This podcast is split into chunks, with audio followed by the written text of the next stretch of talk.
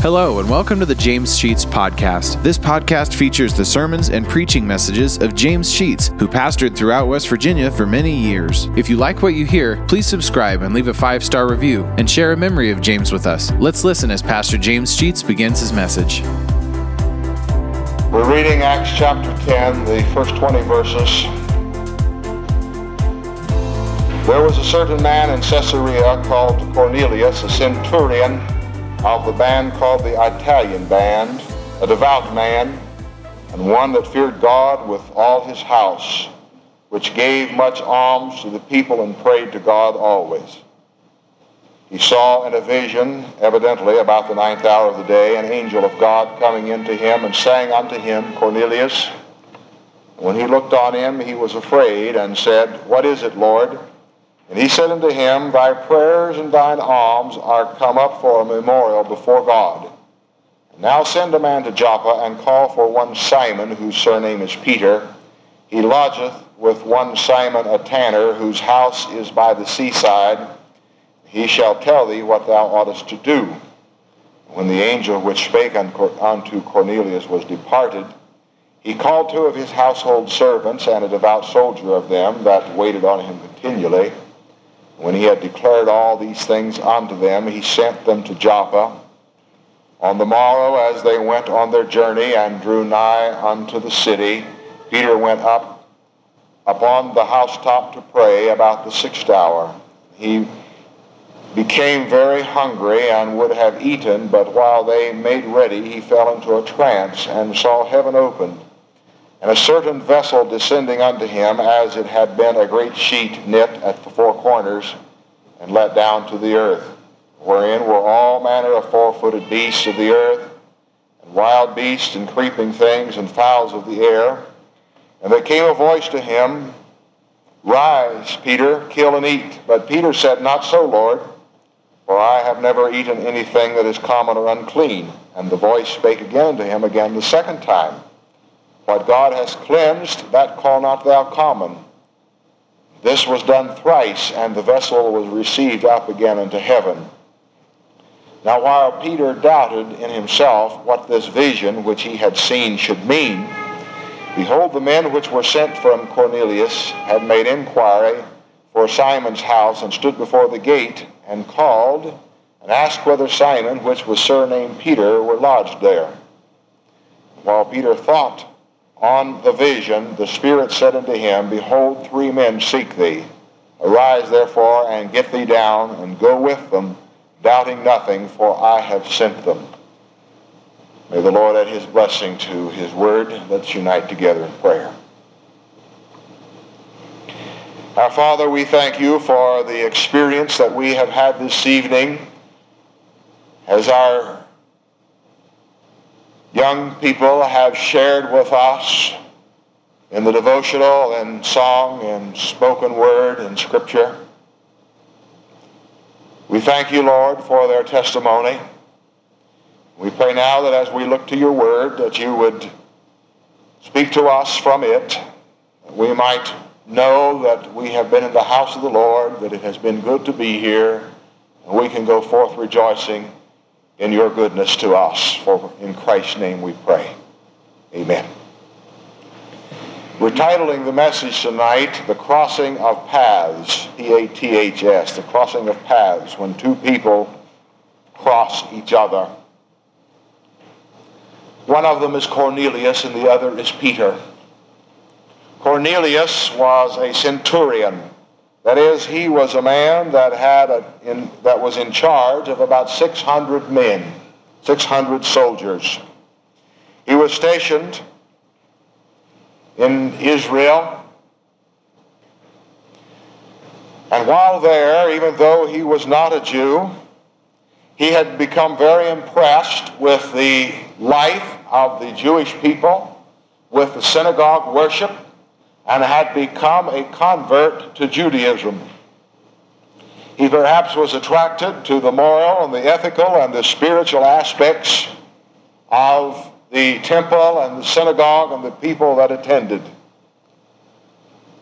He is an example of many today who are attracted to the church, for other reasons than for Jesus Christ, who are attracted because of its apparent beauty or fringe benefits that one might obtain of having his life identified with a body of people that are called Christian, hoping that that someday might mean something to them, if not in this life, in the life hereafter. He's this type of individual. He is described as a very outstanding man, the type of man that we perhaps would enjoy having in our family, perhaps as our own father. He is described as being a man of faith. The scripture says he was a devout, man that feared God. He was described as a family man. He not only feared God, but he feared God with all his house. He led his household in worship. He made God the center of that home. And as Dorian pointed out in her comments, from her experience, he would have been a type individual who have done that same thing. He would have seen to it that his family worshiped, that his family went to church, that his family had prayer before mealtime and before going to bed. He would have been the type of man that would have led his family well so that when his children grow up and go away from home, they would always remember what they had been taught. As we look back in our lives, we can reflect today, particularly upon the influence of our fathers, whether it is good or whether it is bad, nevertheless, the influence is there. We remember what it was like, how we were taught, and how we were trained. If it was a good training, we ought to pattern our lives after it. If it was not good training, we ought to recognize it as being inferior and not what it ought to be and determine that we will do better with our families than we were done with. So he is this kind of individual. He is very fervent. The scripture says that he gave alms to the people and he prayed to God always. He was a good, benevolent individual. If there was a person in the community, regardless of their race or color, and they were in need, he reached down into his pocket and he gave what he could to that family. He was that type person. He was very conscious of the physical needs of the Jewish people, even though he was a Roman soldier. Very conscious and gave generously. He supported the temple. He supported the synagogue. He gave whenever he could, and he always prayed to God. But he recognized that there was something incomplete Something that had not happened where he was not satisfied. Something was missing. And he knew it. And he did not know what it was. He was like the rich young ruler that Jesus had a confrontation with on one occasion. The young man was rich. He had a position in the government. He was well respected and looked upon by, by his peers, by his family in the community. And he came to Jesus on one occasion and said, Good master, what must I do to have eternal life? A common question that is asked continually. He made the wrong question. He didn't know it. He was wanting to know what he could do, what physical act he might do giving alms to the poor, going to church three times a week, or something, he thought Jesus would tell him, you do this and you will be saved. You get down on your knees and pray. You do something, do something, do something. Seems to be the pattern. People want to do something to be saved. And this was the attitude of the rich young ruler. And it was a question in the mind of Cornelius as to what he ought to do to be saved. Jesus said to the rich young ruler, You know all the commandments, you ought to keep them. He said, I've kept the commandments, and yet what do I lack? He knew that this was not sufficient. This is the key to anybody coming to Christ to be saved. They must know that they're not sufficient in their own life. They must know that the things they're doing is not going to save. And this is instilled in people. It's born there. We naturally know it that in order to go to heaven, in order to be saved, it's got to be something more than a list of doing things. And the rich young ruler knew it as well. And he said, I've done all this. What yet do I lack? And Jesus saw that his problem was his money was in his way. Whatever amount it might have been, he was described as rich. A rich person is only the person who has more than I have. That's all a rich person is. Anybody who has more than I is rich. And the same thing you would say. Anybody who has more than you would have to be described as rich. Well, this was his problem that he was so much involved and interested in obtaining physical wealth that he was missing what real wealth is all about. And Jesus said, You need to sell. This is something he did need to do. Sell all that you have, get rid of it, and give the money to the poor. Then come and follow me. In other words, get out of your life that thing that is more important than I am. Whatever it is, separate it from you. And this key has never ceased to be the reality of becoming a Christian or living the Christian life is to get out of our lives those things that are more important than Jesus. Put him first and we'll be saved. If he cannot be first in our lives, then we have problems. And here was where the, this man Cornelius was. He was generous with his money. He was not uh, one who had problems with physical wealth. He would be willing to give it away, but he was searching unceasingly for something that was missing. Had he been in today's society, he might have tried sports cars. And there are those young people in our society who believe that the ultimate thing in life is to own the fastest automobile on wheels. I rode to Huntington in, in one of those uh, this week that was geared for 120. It had all the fancy gadgets inside, and I sat there in luxury while the fellow who owned the car drove, and I left my little one sitting out here on the parking lot. I was very glad to let him drive. He had air conditioning and the whole bit, and I, I sure appreciated that. But his interest, uh, at least at this point, was having the best and the fastest that he possibly could have, and that ought to have brought ultimate glory to his life. I don't know what his experience is at this point, at least with the Lord. I'll be finding out, I think. Some people would try it in a new home. The ultimate thing is to own the fanciest home that is possible. Some would try it in a new boat. Some would find it in alcohol. Some would find it in all the pleasures that life could offer, going hither and yon, trying to find something that satisfies a longing deep, deep down in the heart that is never satisfied. One of the things I discovered when I got that car that I was always after, that it soon wore off and that no longer appealed to me, and I had to have something else. Do you remember those experiences?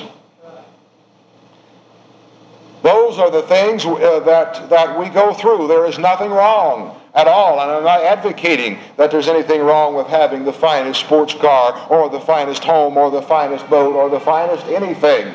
If we can obtain those things and keep them in perspective of our relationship with the Lord, I, I don't see anywhere in the Scripture that would prohibit that. The point is, if they become the focal point of our life, more important than the church and more important than Christ, then we are out searching for something and we don't know what it is.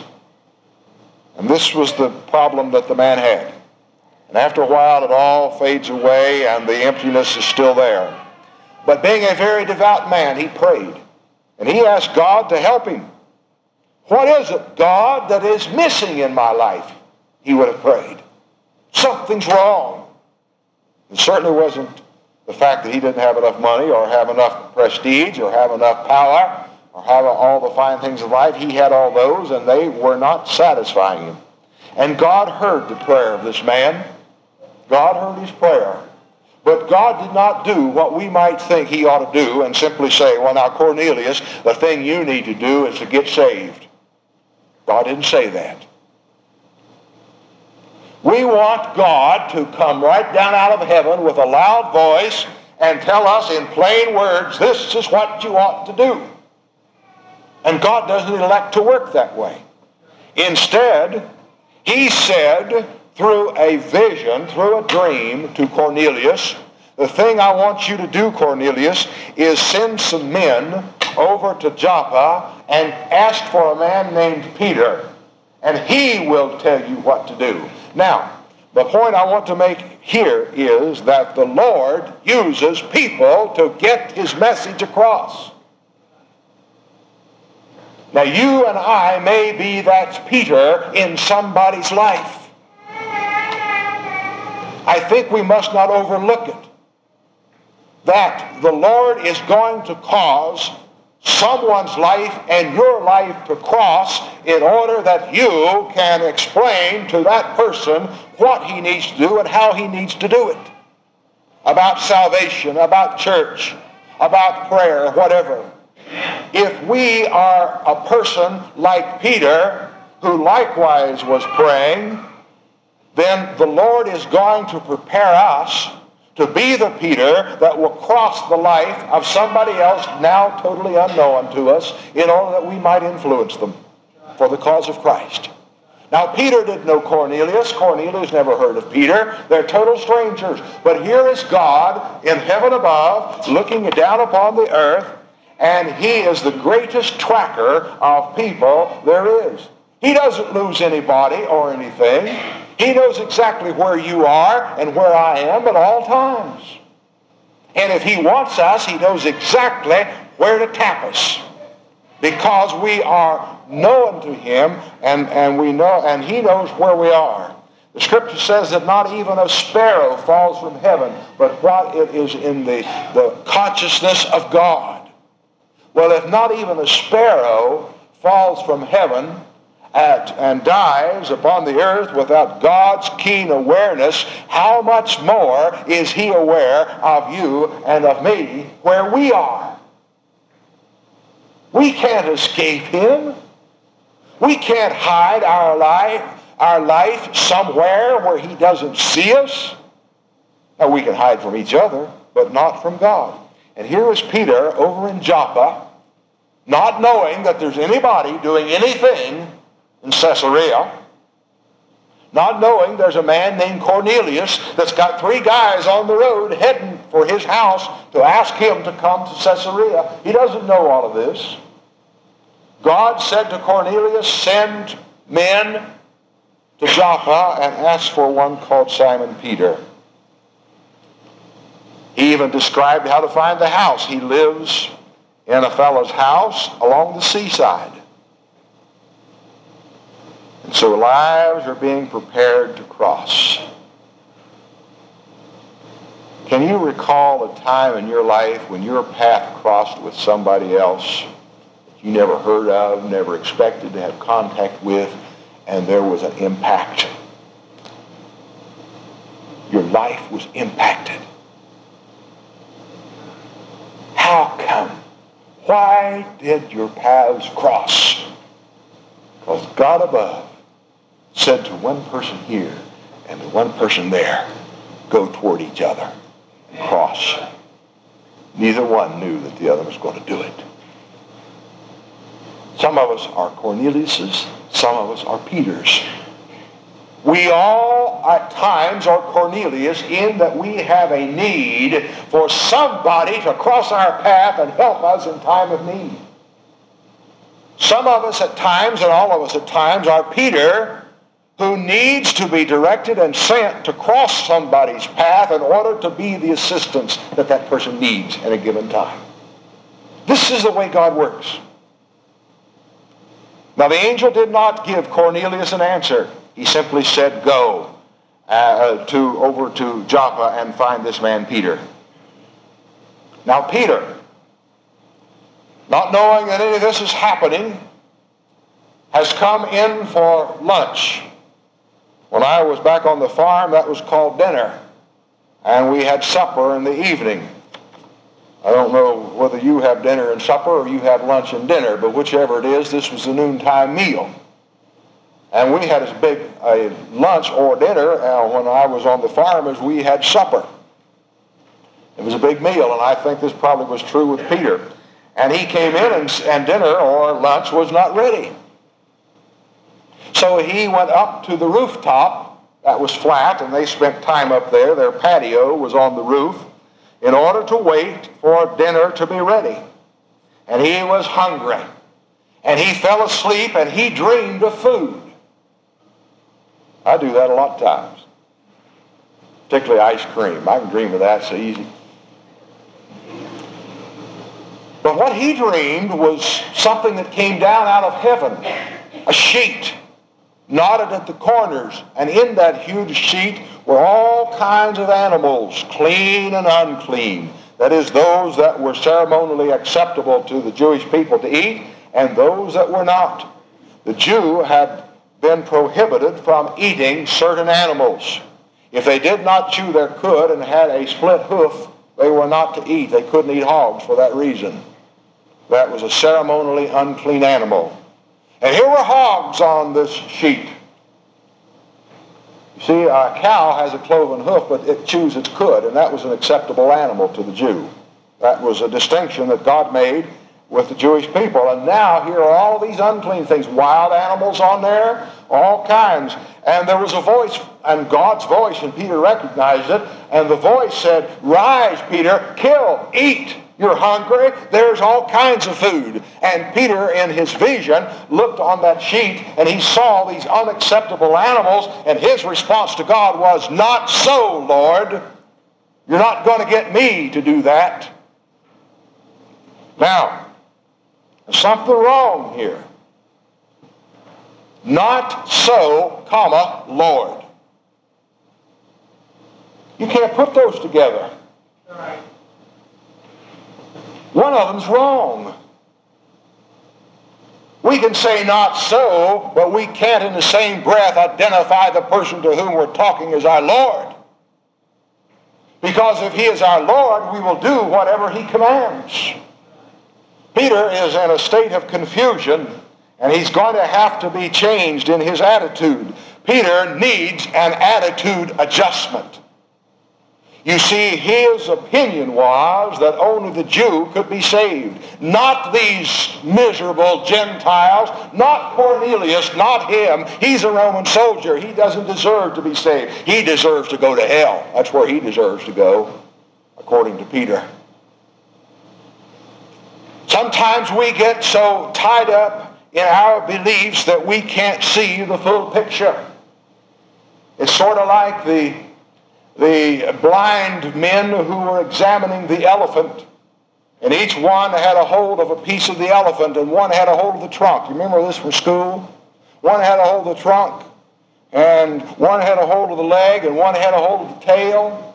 And they were each saying what an elephant is according to their experience. The elephant was like a rope to the guy who had a hold of the tail. The elephant was like a tree to the one who had a hold of a leg. You remember that? We don't see the full picture. Here were people who were blind who did not see the full elephant, and they were inadequately describing what God's creation was. And sometimes we're so narrow-minded in our concept of things as we read the Bible that we don't see the full picture. And we want to stick to some isolated incident and don't allow it to, to be wide enough in our concept in what God is saying to get the full picture. We have preconceived ideas that are wrong about what the, the Bible really has to say. Now, before Peter could help Cornelius, he had to have a change in his mind. He had to see that God was a lot bigger God than he had pre- previously perceived him to be. He had to understand that God wanted the Gentile to be saved no matter how miserable he was. He wanted him to understand it made no difference what color he was, or what nationality, or what language he spoke. And sometimes we do not see clearly enough to realize that the gospel of Jesus Christ has got to be made available to all peoples of all nations of the entire world because God loves every one of them the same. Every one.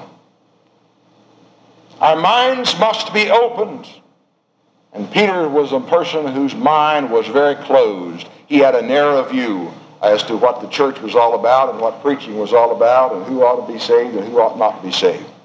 Two unlikely people are about to cross. Peter awakes from his vision and there are three men standing at the door asking for him.